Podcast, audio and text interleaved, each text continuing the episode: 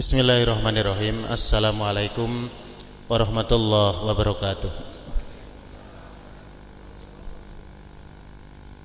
Alhamdulillah. Wassalatu wassalamu ala rasulillah. Wa ala alihi wa ashabihi wa man walah. Wala hawla wala quwata illa billah. Qala Allah Ta'ala fil Qur'anil Karim Ya ayyuhalladzina amanu taqullaha haqqa tuqatih ولا تموتن إلا وأنتم مسلمون وقال يا أيها الناس اتقوا ربكم الذي خلقكم من نفس واحدة وخلق منها زوجها وبث منهما رجالا كثيرا ونساء واتقوا الله الذي تساءلون به والأرحام إن الله كان عليكم رقيبا يا أيها الذين آمنوا اتقوا الله وقولوا قولا سديدا يصلح لكم أعمالكم ويغفر لكم ذنوبكم ومن يطع الله ورسوله فقد فاز فوزا عظيما أما بعد فإن أصدق الكلام كلام الله وخير الهدى هدى محمد صلى الله عليه وسلم وشر الأمور محدثاتها fa inna kulla muhdatsatin bid'atun wa kulla bid'atin dhalalah wa kulla dhalalatin finnar Hadirun dan hadirat yang dimuliakan Allah Subhanahu wa taala, Bapak Ibu, adik-adik rahimakumullah. Alhamdulillah kita bersyukur kepada Allah Subhanahu wa taala.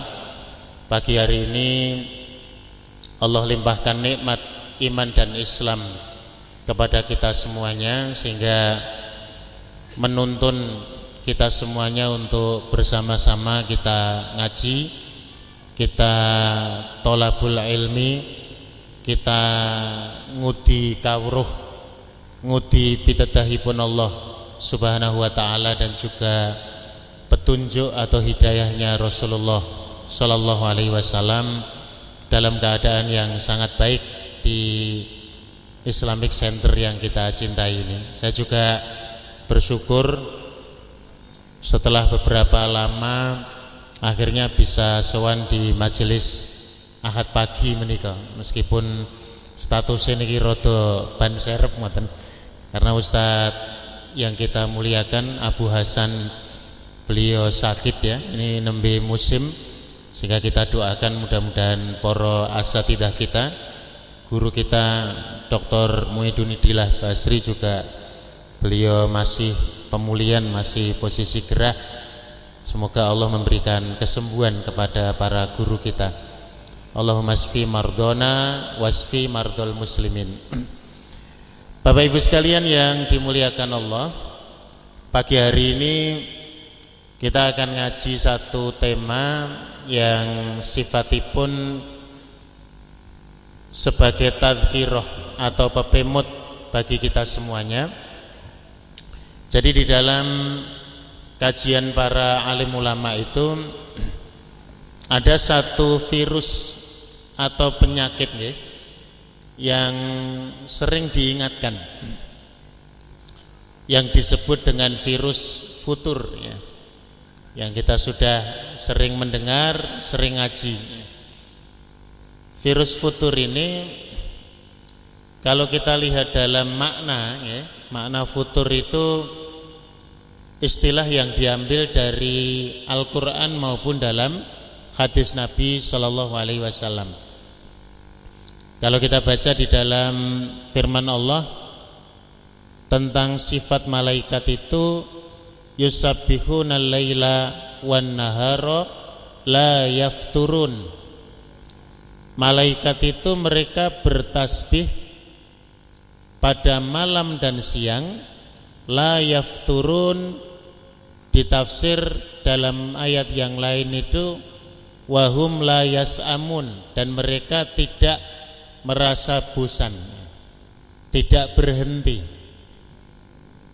Sehingga nanti kalau kita baca di dalam makna para alim ulama ketika memberikan pengertian tentang futur ini futur ini penyakit malas setelah sebelumnya rajin. Melemah sasampunipun saat pun menikah kita menguat ya. Jadi mulai melemah atau berhenti setelah bergerak. Nah, itu namanya futur. Sehingga coro nuwun sewu yang Allah berikan nikmat dia bisa beramal solih bisa beraktivitas di antara ujian yang diingatkan oleh para alim ulama adalah ujian terhadap penyakit futur menikah.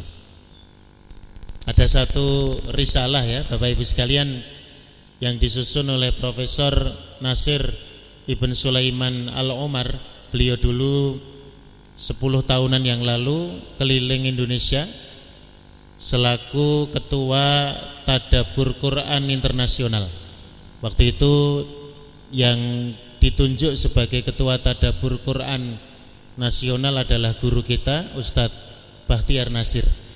Nah beliau Profesor Nasir itu menulis kitab kecil tentang futur ini. Nah saya akan mencoba untuk matur bagaimana hasil analisa beliau atau kajian beliau terhadap penyakit futur ini. Piyambakipun ngemutaken bilih tidak ada seorang pun di dunia ini yang Allah Subhanahu wa taala berikan nikmat bisa beramal, bisa beraktivitas, bisa melaksanakan amal soleh itu yang boleh merasa aman dari penyakit yang namanya futur ini. Jadi kalau tadi saya matur dimaknai oleh para ulama orang waune sregep Dadi rada nuwun sewu keset. Tadinya semangatnya menguat, tiba-tiba melemah atau bahkan maaf, ketika futur itu sudah akut, itu bisa sampai berhenti setelah sebelumnya beramal. Nah, maka ini perlu untuk kita waspadai dan beliau memberikan banyak catatan. Di antaranya yang pertama dalam kajian beliau itu pun ngendika ada yang disebut dengan madzohir atau fenomena futur itu mulai menyerang kita. Jadi ada indikator-indikator non sewu kalau kita bicara Covid-19 ini kan ada mungkin langkah-langkah rapid nanti reaktif atau tidak itu kemudian nanti disuap dan sebagainya. Lah futur ini meskipun tidak ada rapid maupun swabnya tapi sebetulnya ada hal-hal yang ternyata nanti bisa kita jadikan sebagai indikator Bapak Ibu sekalian, adik-adik ya. Sehingga ketika virus ini datang, mulai nun sewu rodo ngide-ide awal dhewe atau mulai menyerang kita, kita nanti bisa mengetahui indikatornya apa dan insya Allah kurang lebih satu jam ke depan akan kita dudukkan pada kajian yang mulia ini. Uh, Rasulullah Sallallahu Alaihi Wasallam terkait dengan futur ini memang nate ngemutaken dalam satu pangandikanipun inna likulli amalin sirrotun sejatine setiap amal itu ada masa semangatnya. Jadi kalau beliau menyebut sirroh itu semangat di dalam beramal. Kadang kita kan bersemangat dalam beramal. Berahad pagi ini kan juga ada semangatnya. Pekan lalu barudan rodo terus sing rawuh ketoke mung separuh. Kula ora teko ning ngerti aduh ngono ketok parkire soalnya. Ya. nah, ketok diceritani. Jadi ada semangat. Walikulli sirrotin atau walikulli sirrotin fatrotun. Tapi ternyata setiap semangat itu ada masa futurnya. Jadi sok kala mangsane niku orang beramal itu semangat tapi kadang juga ada merasa lelah dia. Makanya Nabi mengatakan famangkanat fatroh ilal huda milo nek piyayi niku pas fatroh atau ketika dia futur tadi tetap komitmen kepada petunjuk fakot naja maka dia selamat. Tapi kalau pas futur dia justru malah non sewu rodo nyempal. Ke selain petunjuknya Rasul fakot halak dia akan rusak. Nah milo Bapak Ibu ya kita akan ngaji. Analisis dari Profesor Nasir Ibn Sulaiman Al-Umar apa saja indikator-indikator kita ini diserang futur. Maka dengan kita tahu kalau kita diserang itu nanti kan kita bisa mengantisipasi dengan antivirus ini. Baik, saya coba akan bacakan kajian beliau ya. Yang pertama Bapak Ibu sekalian rahimakumullah kata Profesor Nasir Ibn Sulaiman Al-Umar tadi ngeten asale setiap kita muslim mukmin menikah itu ternyata harus mau tidak mau mempunyai amalan-amalan baik itu amalan yang sifatipun ringan maupun berat yang itu rutin kita jalankan setiap hari kita atau dalam waktu-waktu kita. Bapak Ibu sekalian adik-adik. Nun sewu mungkin ada amalan yang kita jaga. Nun sewu mungkin ada orang sholat tahajud. Nah, itu sebagai amal rutin yang dia jaga. Atau qiyamul lail. Atau mungkin sholat sunnah rawatib. Qobliyah subuh tadi pagi. Dua rakaat sebelum subuh. Atau mungkin tilawah Quran. Satu hari satu juz. Satu hari setengah juz. Atau mungkin beberapa halaman atau beberapa lembar atau amalan-amalan yang lain. Bisa juga ada piyayi menikah bersodakoh sebagai satu amalan rutin. Nah beliau Profesor Nasir itu mengatakan dengan kita mempunyai amalan-amalan yang rutin termasuk non sewu pengajian ahad duha menikah ini juga bisa menjadi indikator rutinitas amal itu nanti virus futur ini akan mudah terdeteksi ketika amal-amal soleh engkang kita lampai menikah ada pengurangan. Dari sisi kuantitas maupun rutinitas. Ada sing kurang ada mungkin melemah dan sebagainya. Lah itu nanti sebagai indikator yang pertama. Biasanya pun mau Quran satu hari setengah juz lima lembar. ya, atau sepuluh halaman tiba-tiba berkurang biasanya sepuluh rai sudo lima lembar atau lima halaman tanpa ada udur ya. Jadi orang mergo sakit bukan karena ada safar, bukan karena ada kegiatan sing sifatipun udur. Berkurang tiba-tiba. Mau nih moco limang rai, kari petang rai, suwe-suwe telung rai, suwe-suwe rapatin duwe rai. Ya. Nah ini ini berarti indikator ada pengurangan di dalam beramal. Lah nek niku kedadian tanpa adanya udur tadi bukan sakit, bukan safar, bukan ada kesibukan merawat orang sakit misalkan kok berkurang? Ini berarti futur ini sudah mulai menggerogoti naudzubillah kulolan panjenengan. Memang kita tidak boleh merasa aman Bapak Ibu. Saya Nasir Sulaiman Al-Umar itu menyebut dari poro alim ulama sampai orang awam itu tidak boleh merasa aman dari futur ini. Pengajian rutin ya kita rutin pengajian tiba-tiba orang tindak pengajian. Padahal tidak ada udur tidak ada hujan tidak ada aktivitas duwe gawe tidak rewang dan sebagainya orang tindak. Nah, ini berarti mulai ada pengurangan. Ada nuan sewu biaya niku biasa rutin.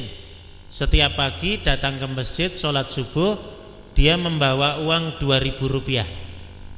One day 2000 ya. Satu hari 2000 rupiah. Dimasukkan kotak infak. Rutin. Setiap hari.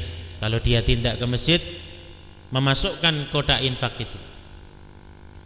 Nah, tidak ada uzur tidak ada sebab tiba-tiba seminggu orang nyemplungi kotak infak alasannya nopo orang duit duit nah ini ku tunggalnya oke okay, kalau tidak punya uang itu uzur tapi ada orang itu Ketika biasanya dia rutin 2000 5000 memasukkan ke kotak infak, bareng ngoten seminggu niku ora nyemplungi.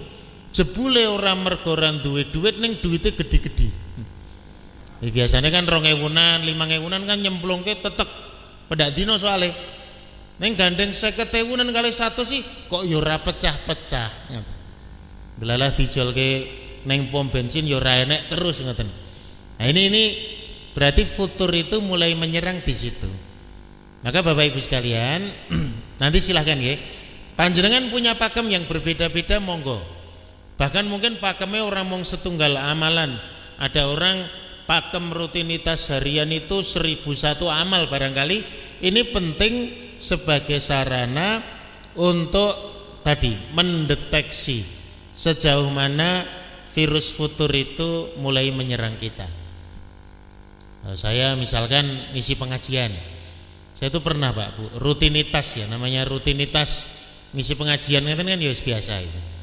Tapi terkadang memang futur ini menyerang itu begitu. Pernah saya ada jadwal di kampung itu maghrib ngisi ngantos ngisa biasa di pengajian ringan ya di kampung. Sudah siap-siap jam 5 itu mandi toto-toto persiapan nanti maghrib. Jaraknya dari rumah itu kalau perjalanan ya cuma 7 menit tiba-tiba jam 5 pun toto-toto jam 5 10 jam 5 seperapat niku awak niku rasanya kaya aras-aras niku. Diserang.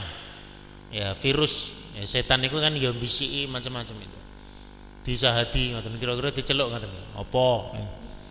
Ya saja ya awakmu rapati penak. Padahal waune nggih penak-penak mawon. Tiba-tiba diserang. Dadi rapati penak rada rasa-rasen awakmu ki rapati penak kowe kudu leren. Lah lerene piye? Pamito. Rasa mangkat ngisi pengajian. Ora rungokku jamaah ya ora mangkat. Ngoten mawon ngoten itu saya pernah bu, sampai saya akhirnya ras itu mangkat tenan. Kalau yang mau mikir maghrib ngisa, nek tekdire Allah berikan kebaikan itu ora sido mangkat pengajian biasanya gak enten tamu nopo-nopo moroten ngomah jagongan enten manfaat ngoten. Niki ya mung tengok-tengok nang ngomah ngatang-ngatang ngoten ra apa-apa. Kalau pikir-pikir ini kan virus ini ya mulai ini menyerang ini.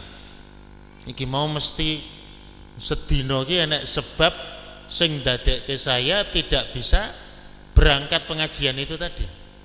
Akhirnya kula petani sejak saya tidur malam bangun tidur aktivitas seharian kira-kira sebab apa yang menjadikan kok iso nganti aras-arasen berangkat pengajian tadi akhirnya bareng di petani bangkit ketemu sebabnya apa? oh iya saya tadi pagi itu ngisi walimah diundang konco sekaligus jagong yang kan ngisi sepindah. Lah di situ ada insiden Bapak Ibu sekalian. Insidennya nopo gandeng pun cedak kulino termasuk kali sinoman barang sopen double padahal nyumbangnya siji gitu. Amplopnya mong sitok sopen double meskipun ya gocekan biasa. Gak ustadz ini didobeli mboten nopo-nopo kalau pikir-pikir ngoten niku saya juga tidak tahu pasti apa sebabnya itu tapi apa goro-goro sopen double iki mau sing dudu HM mlebu ning jero wetengku dadine rada aras-arasen ngoten. Mula niki kula wedang arep ngombe meneh ya rada deg-degan iki. Soale ten jero pun ngoten. Neng ketoke jatahe telu memang ngoten. Nah, ibu-ibu dan bapak, adik-adik yang dirahmati Allah, tadi sing nomor setunggal niku wau ya. Kita harus punya amalan apa pun wujudnya bisa berbeda-beda dievaluasi betul. Mungkin non sewu dari sisi baca Quran ada pengurangan. Belum begitu terasa. Nanti dari sisi sunnah rawatib yang mendampingi sholat wajib kita mulai terasa. Biasanya ba'diyah maghrib, ba'diyah isya qobliyah subuh, qobliyah zuhur yang muakat itu tidak tertinggalkan. Ini mulai ada dua rakaat hilang empat rakaat hilang dan ini berarti futur. Itu mulai nun sewu menggerogoti kita harus diwaspadai. Nanti insya Allah di akhir saya juga matur beberapa tips ringan dari beliau bagaimana mengobati futur menikah. Ini yang pertama nih yang kedua Bapak Ibu sekalian adik-adik mewaspadai virus futur menikah indikator yang harus kita perhatikan pun Profesor Nasir adalah ini. Jadi beliau menyebut Koswatul kolbi Hati yang mulai mengeras Hati yang mulai sulit nampi kebenaran Ini ternyata menjadi indikator futur yang dominan Nun kalau jenengan saya kita sowan pengajian begini panjenengan tindak pengajian begini kan kadang itu Allah ketika membukakan hati kita mungkin karena sengisi piyayine solih atau sebab-sebab yang lain. Kebenaran itu ditompo niku iso kepenak. Mubalik ngendikan dari menit pertama sampai menit ke 60 ada hikmah yang bisa kita dapatkan itu banyak betul kesainan-kesainan. Hikmah-hikmah itu bisa kita terima. Tapi naudzubillah memang kadang-kadang namanya manusia ada kalanya ngaji satu jam niku sing mlebu ning jero ati itu mungkin berapa persennya. Ada hal-hal yang kita tahu itu kebenaran tapi ternyata sulit untuk kita terima. Enten perasaan bergudul ngeyel ora iso nampa. Mungkin karena nun sewu ngerti. Sing isi iki ora pati mantep ngoten umpaminipun atau ada perasaan-perasaan yang lain.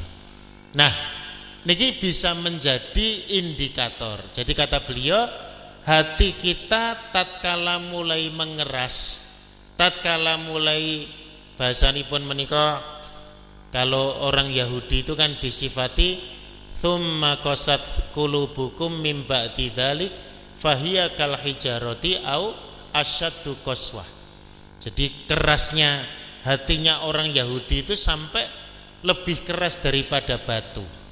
Nah ini nun sewu kalau mulai ada indikator-indikator manah menikah nampi kebenaran kok mulai susah. Menerima nasihat-nasihat kok mulai agak sulit ini berarti futur itu mulai menyerang. Dan ini harus dipun waspadai Bapak Ibu sekalian. Kalau kita rujuk di dalam surat Al-Mutaffifin ya, yang sering kita baca maaf di dalam solat-solat kita itu Allah Subhanahu wa taala ngemutaken kalla bal rona ala qulubihim makanu yaksibun. Ingatlah, sesungguhnya kadang-kadang hati itu tertutup. Hati itu sulit untuk menerima kebenaran menikah karena perbuatan manusia itu sendiri. Maka Bapak Ibu sekalian berarti memang sejatine ketika nanti kita diuji oleh Allah Subhanahu wa taala, hati kita ini mulai merasa keras atau sulit untuk menerima kebenaran, memang nanti harus ada muhasabah. Harus ada upaya untuk metani apa yang menjadi sebabnya kerasnya hati kita. Tadi pagi Bapak Ibu, mungkin hampir setiap hari nih, niki rada kerep rumangsa kula. Pengumuman kematian. Innalillahi wa inna ilaihi rajiun. Ngoten niku kaya-kaya kerep sing malam setu niko jam 11 bengi saya mendengar di masjid sekitar itu diumumkan. Tadi pagi pada subuh. Wallahu alam besok jam berapa? Ngoten niku memang kalau hati kita ini lembut kalau hati kita ini dimudahkan Allah untuk mengingat sesuatu yang bisa melembutkan hati kita krungu kabar kematian ngoten niku biasanya ya betul-betul bisa menjadi pepemut. Tur niku biasa ya di tempat kita kalau ada innalillahi wa inna ilaihi rajiun ngoten niku jagongan kowe kon meneng. Kira-kira nek enten pengumuman ten mriki pengajian kon mandek sik kira-kira ngoten. Sik sik enek sing mati sapa ngoten. Ning biasane mengke nek sing mati niku rada adoh omahe. Wah, wow, sehat tuh. Kok nek pun cedak ngoten, wah tanggane dhewe. Atau mungkin indikatornya usianya. Kanthi puput yuswa wolong dosa songo tahun oh ya patut pancine neng nek telung puluh songo tahun ngoten beh kari setahun jatahku iki ngoten jadi kadang-kadang memang ada itu nah mesti nih pun Orang beriman itu ketika mendengar ada berita lelayu sing sedo menika sinten kemawon, pun pinten kemawon, ada mestinya hentakan untuk dia juga mengingat kematian itu. Nah, ini memang budaya kita ini kadang non sewu di sebagian tempat gitu tidak semuanya saya matur gen kulo itu kadang kurang sehat budaya takziah niku. Jadi kadang takziah niku kesuwen leh napa? Jagongan. Jadi tengok-tengok morong ngoten niku ya jagongan ngalor ngidul kadang nyemplungi sumbangan ya rapati kadang-kadang ya. Ngentekke permen iya, ngentekke aqua iya ngoten. Jagongan ngalor ngidul. Padahal kudune nek takziah niku kan intinya menghibur orang yang keseripahan, kemudian juga mengingat akan kematian itu. Ning sing dieling-eling malah sing urip. Sing mati sing kakung lah ninggal rondo mestine sing dirembuk rondone niku malah. Iki sesuk sing melanjutke perjuangane Pak Fulan sopo. Sampean wani ora Pak dobel. Kadang-kadang jagongane bangsa ngoten niku. Padahal niki kan arahnya itu cetha. Sing kakung dipundhut oleh Allah menghadap Allah minangka pepemut guwong lanang-lanang niku. Lah kok malah sing lanang-lanang ngrembug sing wedok. Nuwun sewu nggih, niki mboten kok ngrembug rondo mboten. Nah, ini kadang-kadang memang sudah mulai ada pergeseran, Pak. Termasuk nuwun sewu mengingat kematian, menjenguk orang sakit atau dikabari orang sakit itu. Sekarang ini kita dengar kabar saudara kita non sewu ya sakit di ICU dokter Muardi, Covid masuk. Covid, Covid, Covid, Covid, ngoten niku pikirannya covid itu bukan eleng ini adalah penyakit dari Allah minangka pepemut ning kok dinggo elok-elokan. Wah kena covid kena ora covid biasa. Ya berarti biasa oh nek covid mati nek ora covid urip ngoten padahal dereng mesti nah ini penting kagem kelolaan panjenengan untuk menjadikan hati ini sebagai indikator ya Bapak Ibu. Dulu waktu non sewu awal-awal pandemi itu nah saya merasakan betul itu ya. Jadi kan ada fatwa-fatwa yang namanya fatwa ulama banyak ya dari Majelis Ulama Indonesia dari pimpinan pusat Muhammadiyah dari lembaga-lembaga Lajnah Bahtul Masail dan sebagainya. Sing intine boleh untuk sholat berjamaah di rumah ya, dan seterusnya itu. Itu ternyata ya luar biasa. Jadi ketika non sewu Ya bagi yang merasa aman tentu tidak ada masalah. Karena alhamdulillah masjid-masjid kita sing boten libur juga banyak atau mungkin menerapkan standar eh, SOP untuk Covid menjaga jarak dan sebagainya. Tapi waktu itu saya rasakan pengajian kata prei solate nun sewu. Yo dadi ora pati kaya biasane. Itu ternyata yo menurunkan imun juga dan ternyata juga menurunkan iman. Maka nanti dipun ngati-hati nggih. Baune semangat ngaji seminggu ping telu. Kok sudah kadang-kadang karena sudah mulai telinga itu bosan menerima kebenaran karena hatinya sudah raiso nompo nah, ini berarti indikator bahwa futur itu mulai menyerang kita ini yang nomor dua ya. oke yang ketiga bapak ibu sekalian kata Profesor Nasir Ibn Sulaiman Al Umar Beliau menyebut begini. Jadi futur niku ternyata kadang-kadang nek asale futur niku tidak langsung mematikan. Ketika menyerang manungso, virus ini tidak langsung membunuh, tapi memang tadi menggerogoti sedikit demi sedikit. Nah, beliau menyebut ada virus futur meniko mulai menyerang dan ini serangannya cukup akut ketika beliau menceritakan ibu Nabi sallallahu alaihi wasallam kullu ummati mu'afa illal mujahirin.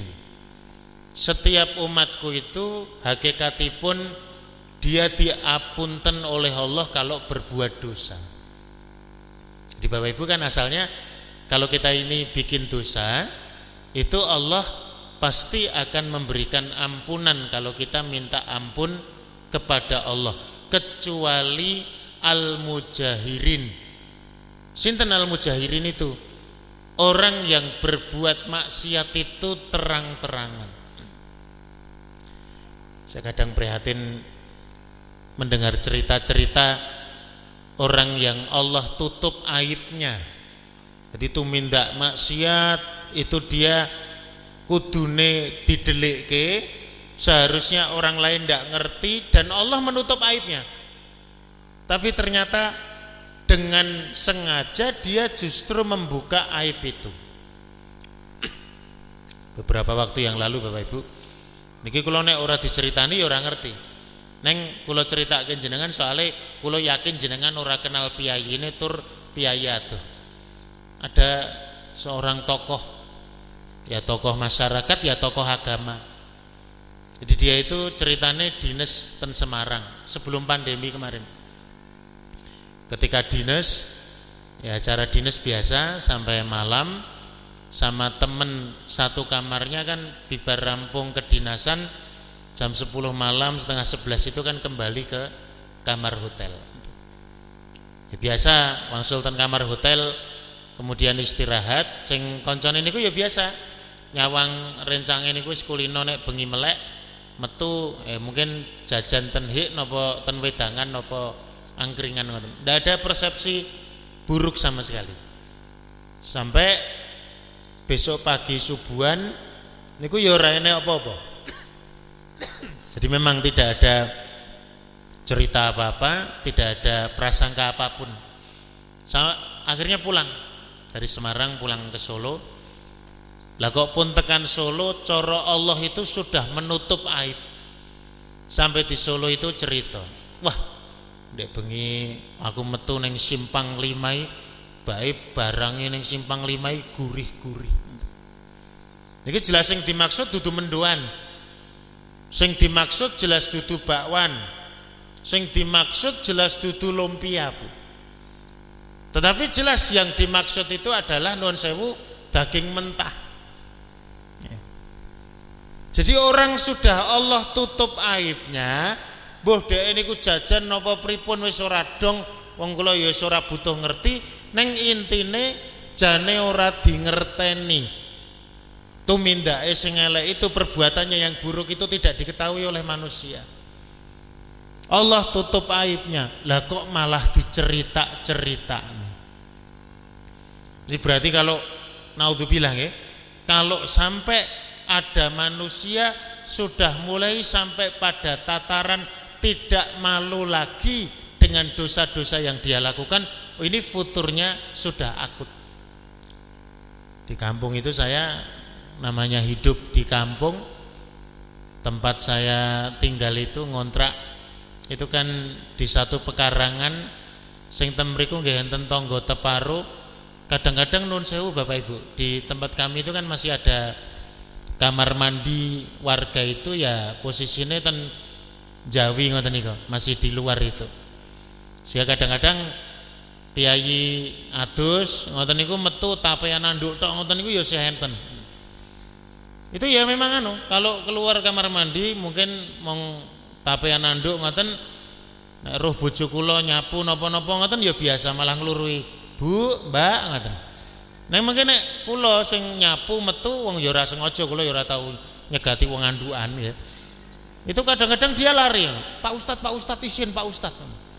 Jadi kalau Pak Ustadz kaya-kaya Ustadz iki ra kena ndelok ngoten. Ya. ya memang Ustadz dijogo karpe.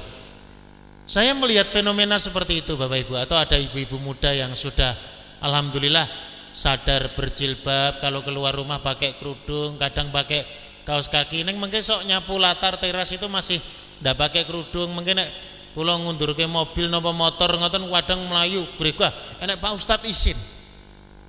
Ini saya melihat masih ada tadi iman yang meskipun kecil. Ya sebab kemaksiatan menurut DE oh nek ustadz ora kena ndelok maksiat. Nek liyane bebas ngoten. Padahal aku kadang-kadang yo pengen ngoten kadang ngoten. Pengen ninggal ke ngoten. Kadang-kadang ada ada fenomena seperti itu.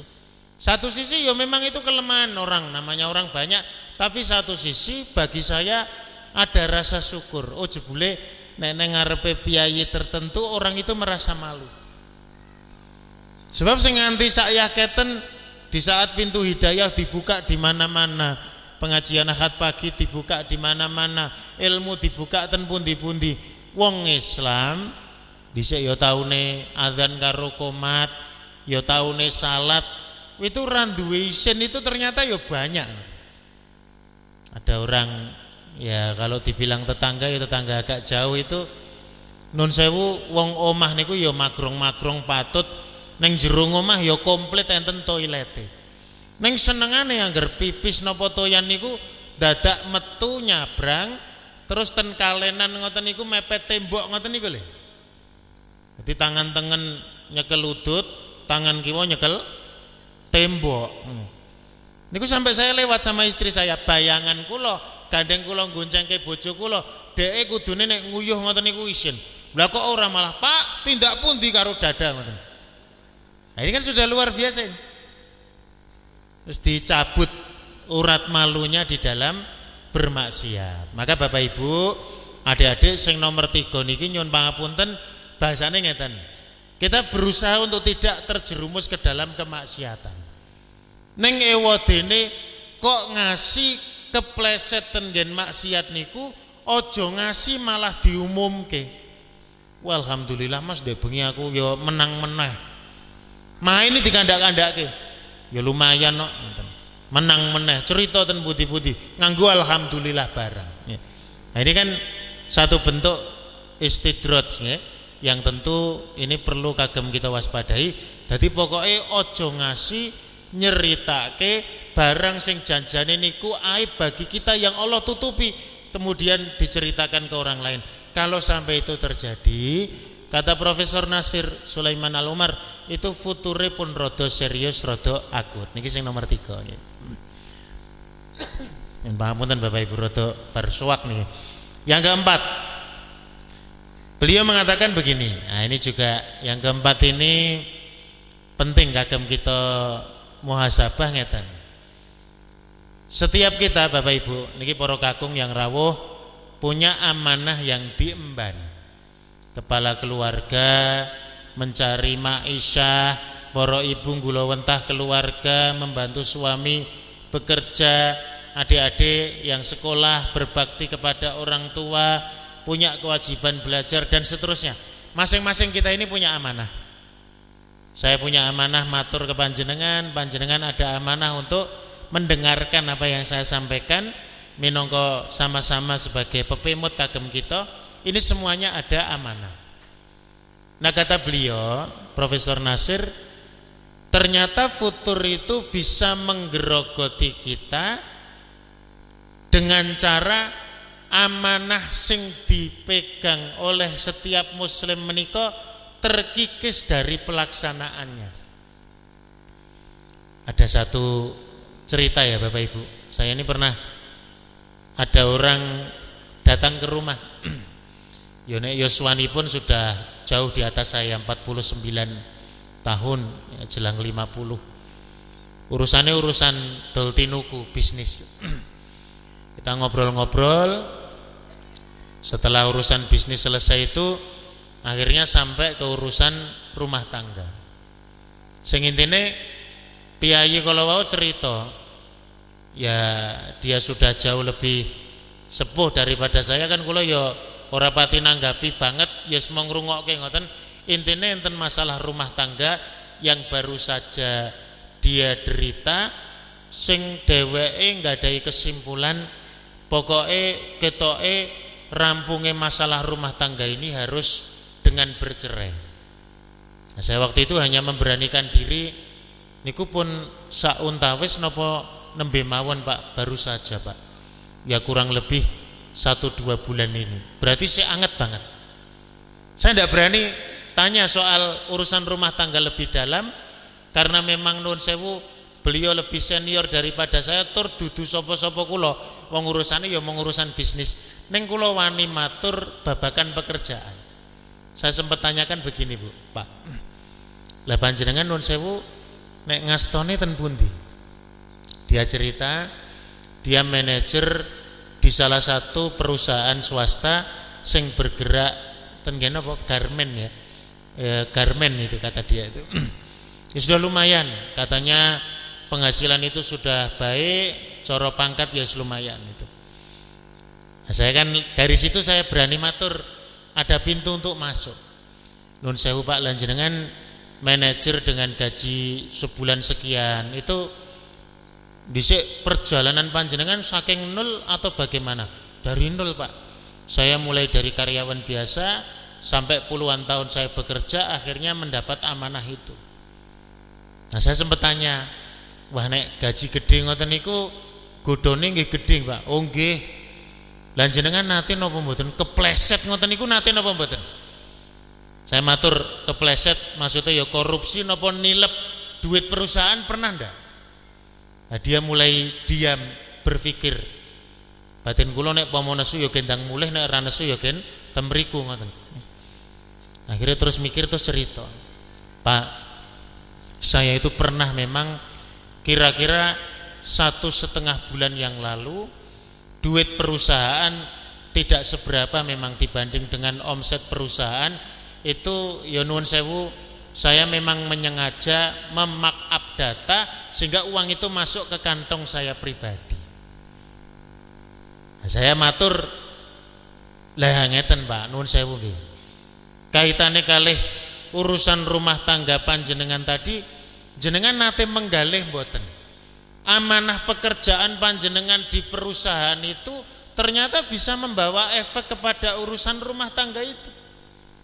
Mungkin karena panjenengan makan harta yang tidak halal, akhirnya nanti berpengaruh kepada ibadah panjenengan kepada Allah, hubungan panjenengan kepada Allah tidak baik, akhirnya Allah juga menguji hubungan panjenengan dengan keluarga jadi kurang baik.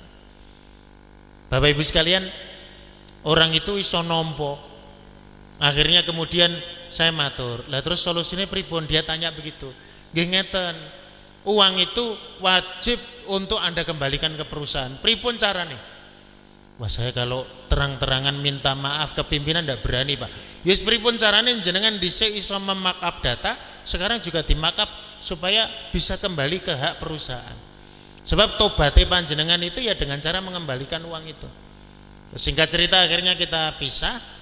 Sebelum pandemi juga Masih sebelum pandemi itu ketemu lagi. Saya tanya ya, Basa-basi Assalamualaikum. Pripun kabari keluarga bagaimana Pak? Istri bagaimana? Alhamdulillah istri saya masih tetap Ustaz. Tapi perasaan saya jauh lebih tenang. Terus saya matur Lah sing urusan perusahaan itu penjenengan rampung Alhamdulillah sudah saya selesaikan dan saya merasakan betul sejak saya menyelesaikan apa yang menjadi tanggungan saya atau mengembalikan amanah sing geser niku wau. Itu ternyata meskipun bojo kula niku nek kula tonton ya ora pati malih, ning kula niku dadi iso nampa. Nah, sing inti memang itu. Wong memang nek arep ngowahi bojone ya kangelan, wong dhewe-dhewe ya ora iso diowahi.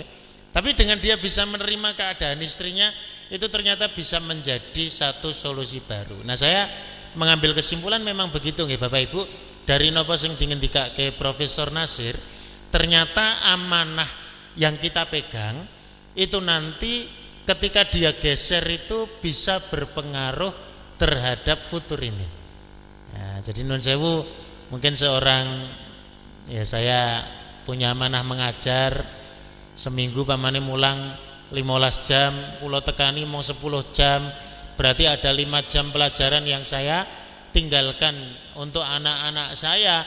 Itu nanti memang ada nilai-nilai itu tadi. Jadi Allah itu juga akan mengikis semangat beribadah kita, semangat kebaikan yang kita lakukan itu bisa jadi karena itu tadi. Maka kadang-kadang wonten piyayi niku muhasabahnya dari sisi itu. Biasanya sergap ngaji, tekosik dewi, selalu mencatat apa yang disampaikan oleh ustadznya tiba-tiba semangat itu hilang bersamaan dengan khianah atau amanah yang tidak dia tunaikan dalam pekerjaan dia maupun dalam kehidupan dia. Niki sing nomor sekawan nggih. Sing nomor gangsal sak menika sambil kita bernafas sedikit. Sing nomor lima ngeten Bapak Ibu sekalian. Kata Profesor Nasir, jadi rupanya memang beliau beliau menyandarkan urusan dunia ini kadang-kadang bisa menjadi penyebab futur sing dominan. Niki non sewu. Saya perlu ngemutaken sing jenenge urusan dunia niki orang gon babakan oke okay atau sedikitnya. Banyak atau sedikitnya bukan. Tetapi orang itu dikatakan kedunian itu ketika sandaran kepada dunia itu memang berlebihan. Bapak Ibu non sewu boleh saya cerita ya. Ini tetangga kami, tetangga kami di Kecamatan Bolokarto. Ya, saya kenal baik dan tahu dia seorang anak muda. Kalau cerita ke, soalnya insya Allah dia tidak dengar ya. Kalau dengar ya nasib ngoten mawon. Neng malah iso tinggu pelajaran itu. Jadi dia lulusan SMK. Beberapa beberapa waktu baru masih fresh student itu ya lulusan SMK ceritane ten kampung niku setelah lulus itu kan dia ya bekerja serabutan. Ya sok ngewangi bapak e ten bangunan kadang ngewangi ibu e dodolan gorengan matengan niku kadang ngewangi pak lek bule pokoknya ada lah ya pekerjaan-pekerjaan yang sifatnya itu serabutan dia jalankan. Kadang ya onlinean nopo-nopo. Coro dipun taker Meskipun dia tidak punya pekerjaan tetap, tapi sebagai seorang anak muda usia 18 tahun lulusan SMK, sesasi nyekel dit pitung atus, wolong atus, tekane sak yuto niku jane itu coro hitungan itu ya rezeki yang sudah cukup. Artinya dia tidak nanggung kehidupan siapa pun isih derek piyayi sepuhipun. Neng saya lo, sebab napa? dengan dia bekerja di rumah membantu piyayi sepuhipun itu sholat selalu ke masjid bahkan dia adzan dan sering juga mengumandangkan iqomah nah, jenenge bocah nom dalam kondisi bekerja serabutan ngoten niku kan ya sok dibedo kalih koncone kalih tonggone kalih dulur-dulure. Mun sewu kula ngarani sok enek sing nyetani barang. Kowe iki cah nom mbok sing visioner nyambut gawe mbok sing tetep nyambut gawe ning pabrik-pabrik kono rak ya lowong. Jadi mulai ada kata-kata seperti itu. Akhirnya kepikiran, oh iya ya aku ki serabutan. Padahal jane nun sewu, cara sing dirembuk pabrik niku gajine piro, UMR pinten niku ya cetha. Dheke cara serabutan niku entuke piro ya jane cukup tur isih enten petingane. Akhirnya diuji Allah ditawari kerja di pabrik neng pabrik nun sewu nggih kula matur tidak menggebyah-uyah neng niki delalah qadar Allah pabrik ini ya pokoke rapati tepak ngoten mawon. Akhirnya dia bekerja gajine ngoten nek okeh Bapak Ibu. Sing waune dheke nampa duit sesasi 700 sok 800 sok 900 pole yo tekan sak yuta 200 gajine niku ya karo tengah yuta ten pabrik niku UMR mungkin lembur pinten ngoten ya tenten hitungane. Tetapi subhanallah perjalanan hidup orang sing kula matur semende ning donya donya niku ora kudu akeh donya sing sithik niku ya iso nglalekke. Itu tadi ternyata ujiannya dia bekerja di pabrik sing ya gone wong rapati tepak niku wau. Ya rolasan enten istirahat. Maune salat Ning salate kan ya salat dhewe suwe-suwe kancane kan ya jenenge wong rapati salat, nenek wong salat kan mesti digarapi. Ha iki sing arep akhirat. Kono sing arep salat-salat sik terus diece-ece ngoten. Ning intine terus dibuli terus suwe-suwe ra kuat. Lah ora kuat niku ora kok mikir piye carane ganti pekerjaan sing ditinggal malah salate. Ya ini namanya tadi ya faktor banyak tadi. Rezekinya masuk ke dalam perut itu yang kemudian menjadi darah dagingnya dan itu yang kemudian menumbuhkan rohnya. Akhirnya karena dari sesuatu sing ora pati tepak niku wau menghasilkan jiwa yang tidak baik juga. Maune mong duhur ngasar. Duhure kena biasanya neng masjid mong dewe asar biasanya ontem mesti telat Wong jame pabrik rampungnya jam setengah lima. Eh dhuwur ngasar ngoten we yo ilang. Ilang niku kula ngandhake ya pokoke jelong-jeling blong ngoten dat nyeng. Oke nyengin apa date wallahu alam. Terus maghrib ngisak subuh sing biasane isih ning masjid, sak ploke ten pabrik niku ya dadi aras-arasen.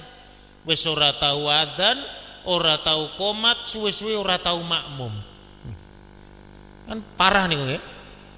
Ya isih salat mungkin mbok menawi ning ya ora dong. Nek sing wis ora tau ketok ning masjid blas. Akhirnya singkat cerita sampai kira-kira diwaca kalih keluargane niku wis ora salat. Nah, saya waktu diceritani niku ngeten, Pak D-nya itu kan mrehatin ke, le ditengok-tengok ke bocah niku. Kowe dhisik zaman lulus SMK nyaran neng masjid mesti adzan. Wong ki do seneng. Nyawang kowe cah nom semangat ya senajan to kerjaanmu serabutan neng nyatane Allah masih memberikan potensi rezeki meskipun gajimu ora tetep. Iso oke iso oke banget. Neng kok saiki bar neng pabrik istilahnya kowe iki mau ngugemi dit karo tengah yuto salatmu nganti mbok tinggal. Bapak Ibu kita saya itu pernah sholat bukan pernah sering ya. Sok kula kan jamaah ya telat ngoten niku jane sesepuh niku ora ngelokke kula ning ngelokke piyayi benake telat entuk badi piro? Ngoten niku kula mak jelep isin ngoten. Padahal sing dilokke dudu kula bakul. Memang dhek telat kena entuk badi. Payon 50.000 payon 20.000 lah kula niku sing isin apa? Wis ora bakul ora pati telat ngoten lho. Yo ketoke ustad kan yo nganggo telat barang. Ngoten niku kula wis isin. Sesuk rawani salat ning kono telat ngoten yo salat salat mriku ning nek telat pindah nggon kula isin Kira-kira golek ning Islamic Center ono sing rada adoh, ora enak sing kenal ngoten. Ilah kok bocah niki mau dikandani. Terus saiki kowe iki ngugemi mung dit karo tengah yuto kuwi dit apa? Yen diarani akeh karo tengah yuto kuwi ya ora akeh, yen diarani sithik ya sithik. Terus entuk-entukanmu apa? Eh ternyata anak itu jawabannya malah begini Bapak Ibu. Saya yang tidak habis pikir itu. Lah nggih to, Dik? Jenengan ngoten dek nyambut gawe iso disambi salat gajine pirang-pirang. Kula mboten pun mboten kula rewangi mboten salat. Niku entuk nggih mung karo tengah yuta niku. Ini kan berarti uteke pun kopior cara anu ya. Ya. Cara futur itu wah sudah berat ini. Non sewu ya Bapak Ibu. Ini tidak bersandar ke uang yang besar tidak bicara uang triliunan tidak bicara uang miliaran, tidak bicara ratusan juta atau gaji yang besar. Tapi hanya diuji dengan nikmat untuk gaji tetap, mungkin nuwun sewu mangkat tertib waktu, pulang tertib waktu, memenuhi administrasi perusahaan ketok wah niku tok mungkin. Tapi ternyata dia kehilangan harta dan juga roh yang paling hebat yaitu sholat. Makanya sampai enten kisah itu ya. Di kalangan para salaf itu ada kisah yang ini kisah nyata tapi tinggu gojekan. Ceritanya enten piyayi alim. Yo alim ulama syekh dari Baghdad Irak. Eh, dulu belum ada Irak adanya Baghdad itu. Itu dia ten mriku niku gegeduke wong sing alim neng melarat saking melarat ini ku omah ini ku omah los satu peta di dalam rumah itu hanya ada tikar untuk dia tidur dan teko tinggung godok banyu. Terus dahare yang pun di, disuplai sama tetangga-tetangga itu karena dia memang orang alim. Nah wong alim niki duwe murid. Ceritanya murid niki dikandani le murid sing apik iki ngaji aja mong ning guru sito kowe saiki coba sak liyane ngaji ning aku kowe ngaji ning ngene kancaku di Damaskus. Disuruh pergi ke Suriah. Tempatnya Ustadz Syihab belajar itu. Belajar ke sana berangkat ke Damaskus. Berangkat kan? Sampai di Damaskus itu pun diparingi ancur-ancur kira-kira alamatnya guruku koncoku ki kene kene kene begitu dicari alamat itu ditanyakan itu sampai tiga kali dewe bingung lah saben diparani alamatnya omai gawedi magrong-magrong. Padahal ngerti nih, nek guru ngaji niku melarat kaya gurune ning Baghdad. Akhirnya kan rapati percaya, ojo-ojo kleru. Takok meneh, Saifulan di Damaskus itu rumahnya mana? Nah itu diparani dipendelengi kok gede, kok api, ojo-ojo dudu iki. Nah nganti ping telu. Akhirnya yang ketiga dipastikan ternyata memang betul-betul rumahnya itu dan memang sugih blegedu. Masuk, bertemu, menyampaikan salam, disambut luar biasa. Mulih niku cara-carane dioleh-olehi dinar dirham dan juga ubur rampe makanan. Nah, ketika pulang itulah terjadi satu peristiwa ini Bapak Ibu sekalian adik-adik.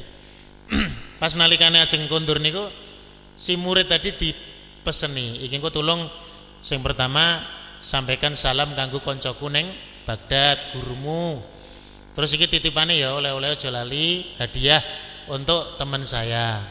Sing terakhir aku titip pesen kanggo koncoku tulung senajan to piye-piye Ojo mbok dadekke donyamu kuwi dinggo sendenan, ojo semende marang donya. Nasihat terakhirnya itu Bapak Ibu adik-adik. Padahal murid tadi tahu betul gurunya yang di Baghdad niku wong paling melarat sak kampung, sak kota. Eh lah kok pesene saking gurune sing Damaskus sing sugih niku ojo semende marang donyamu. Ngerti nek gurune ki ra donya.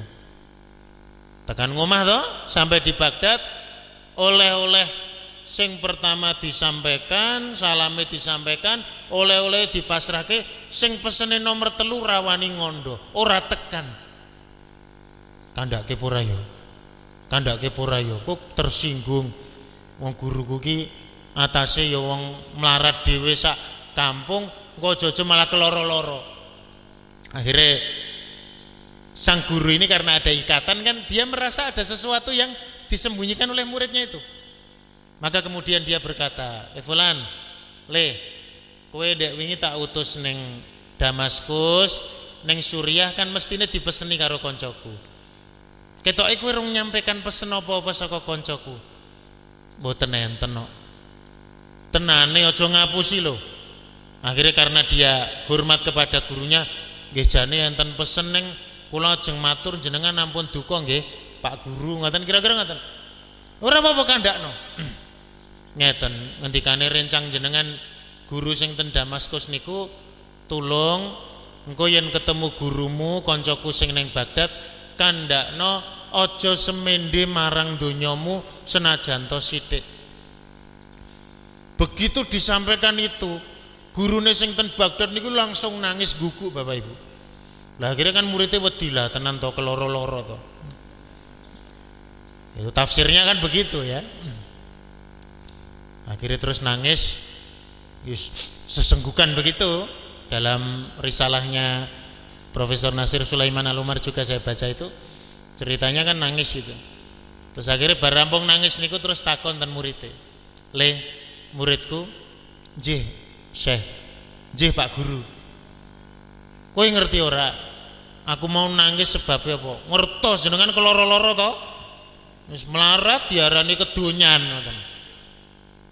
Bodoh banget dadi muridku pirang-pirang tahun ra pinter-pinter paket. Sing diomongke gurumu koncoku Damaskus kuwi ternyata bener le. Bingung murid ini. Coba saja sawangan. Bondoku ki apa? Harta saya itu apa? Dia pelinga, pelingu, wis omahe ora ning kamare ya mung sak petak sing disawang ten mriku mung kloso kalih teko sing dingin godhog banyu lha mboten enten napa-napa niku mriki entene mung kloso kalih teko niku niku nggih. Lah yo iya, aku ki wong rapati duwe apa-apa jebule bener sing dikandhake koncoku aku ki jebule termasuk wong sing kedonyan. Lho kok saged iki lah aku ki saben tangi turu. Pusing pertama kali tak sawang nalikane tangi turu ora kok maca alhamdulillahilladzi ahyana ba'dama amatana wa ilaihi nusur. Neng sing tak sawang tekoku sing godhok banyu kuwi cek kurang. Jadi Bapak Ibu sekalian, atasnya mong duwe teko niku neng ternyata dia bisa menuhankan teko itu gitu loh. Niki nun sewu ora kok kemudian nanti bapak-bapak nek sare terus garwane ora ditonton ya. Ya perlu dipastikan isih porang ngoten penting ngoten. Neng maksudnya nopo ternyata tidak harus dengan barang yang banyak dan ini penyebab futur yang luar biasa wong kedunya niku iso mong goro-goro barang sing sepele. Makanya kan kita mengenal ada istilah kalau ada orang kaya sombong ya lumrah. Neng wong melarat sombong niku dadi virus sing luar biasa. Oh aku nek pengen sugih kaya sampeyan ini gampang. Neng pancen aku rapati pengen sugih padahal nggih pun kebangetan pun kepunjulan dasarnya pun pegelen ra iso ngoten. Nah ini ini yang keberapa tadi saya sudah lupa itu. Terakhir yang kelima ya sekarang yang keenam yang bukan terakhir ya yang keenam Jare jam 6 entuk dipunjuli sithik Maksimal setengah tujuh. Saya tambah lagi ya. Yang keenam Bapak Ibu, ngendikanipun Profesor Nasir Sulaiman Al-Umar, satu indikator futur mulai menyerang niku ngeten. Beliau menyebut berlebih-lebihan al-israf tenggen tigang perkawis. Maaf, satu makanan dua minuman, yang ketiga pakaian. Ini fenomena sing biasa, sing lumrah, sing iso nyokot awake dhewe siapa pun kita dan ternyata penting sekali kagem kita waspadai. Mohon maaf Bapak Ibu sekarang kita alhamdulillah kalau Allah berikan nikmat kemudahan kita bisa makan enak, bisa makan cukup itu satu nikmat ya. Tapi ternyata Beliau mengingatkan ngeten, ada fenomena orang itu jatuh ke dalam bentuk israf atau berlebih-lebihan. Maaf, budaya kuliner. Bukan masalah makan enaknya.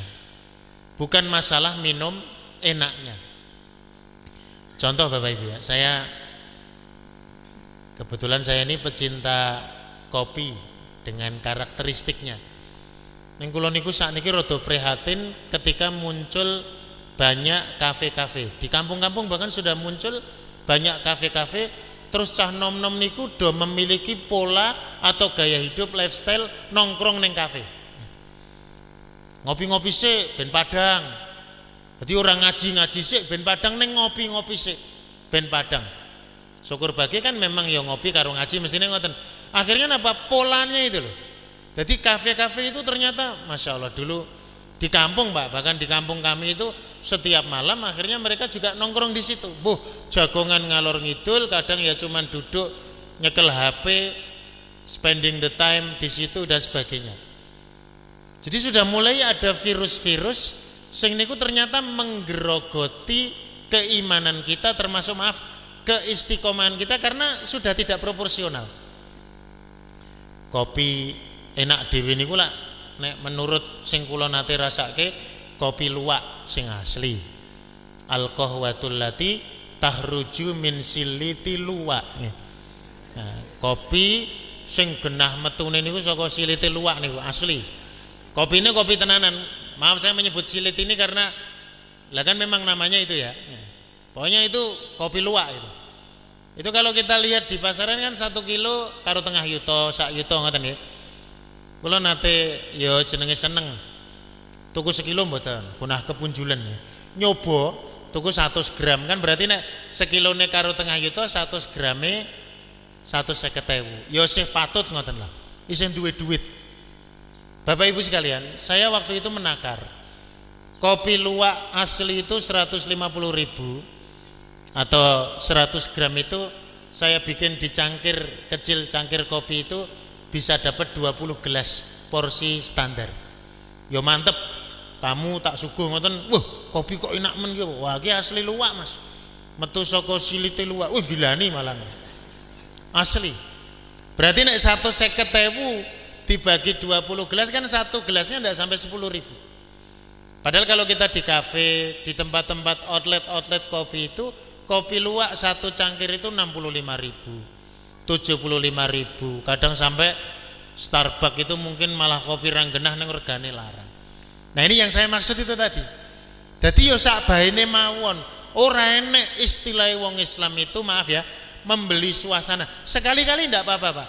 Tapi nek kudu sing kudune enten hak-hak bagi para fukoro, para masakin atau hak-hak sing memang harta kita itu tidak semata-mata untuk budaya kuliner atau budaya berpakaian ya, yang berlebihan ini ternyata memang diingatkan oleh Profesor Nasir. Jadi non sewu nek cara seneng ngopi, pecinta kopi, ya sak baene. Cari kopi Temanggung silakan, Robusta Temanggung, oh Robusta Pati, oh Robusta Lampung, oh Toraja dan sebagainya silakan. Sing murah kata, beli online, beli paketan yang murah banyak. Meskipun nanti kalau gaya hidupnya yang dibawa bisa mahal. Sak cangkir saya ketemu soto niku kula ya seneng. Soto Triwindu nun sewu ya sak porsi pinten Pak Triwindu itu? 15 sampai 20 ribu. Cokotane 15 sewu nah, kula dhisik nate nggodhe 50.000 mangan ten Triwindu pede banget. Wah mangan enak soto.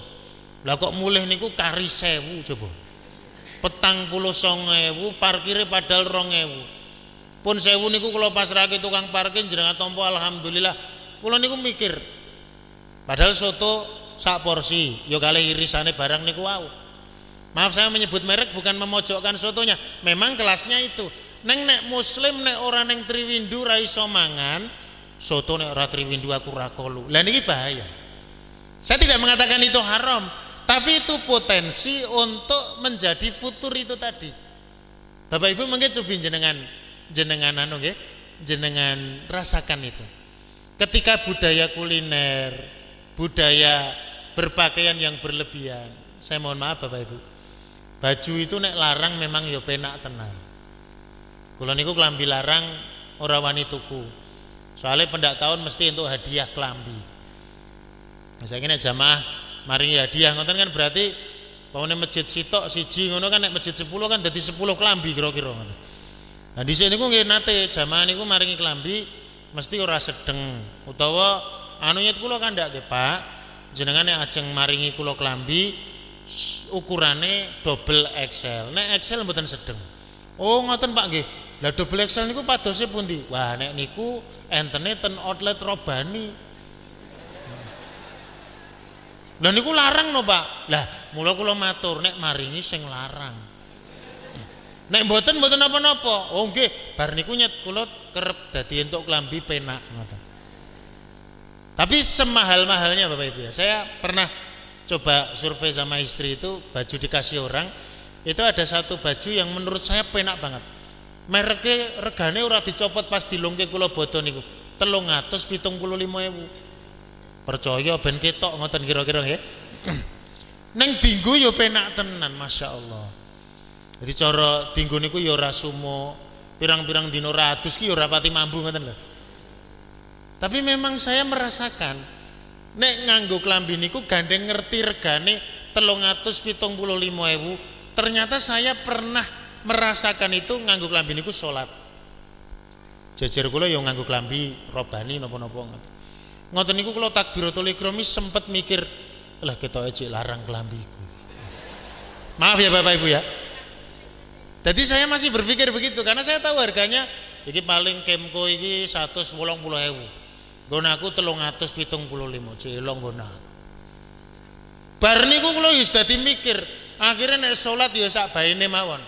Wis nganggo klambi sing cukup ngoten mawon ya nek nyenengke maringi tak nggo pas ngisi pengajian. Kadang-kadang seperti itu. Mulai niki kula jaketan kula tutupi. Klambi kula soalnya niki ora larang ngoten nggih.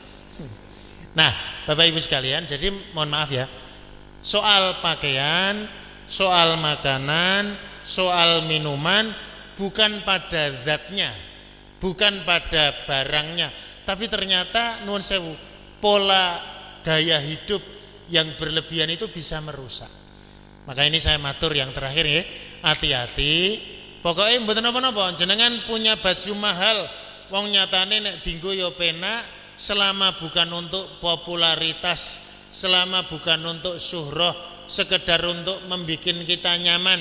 Ternyata juga nyaman bisa ngaji enak beribadah enak sosialisasi enak. Coro dodolan yo cepet payune mungkin karena penampilannya menarik silahkan makan enak silahkan ngunjuk sing enak silahkan saya tuh kadang juga mikir karena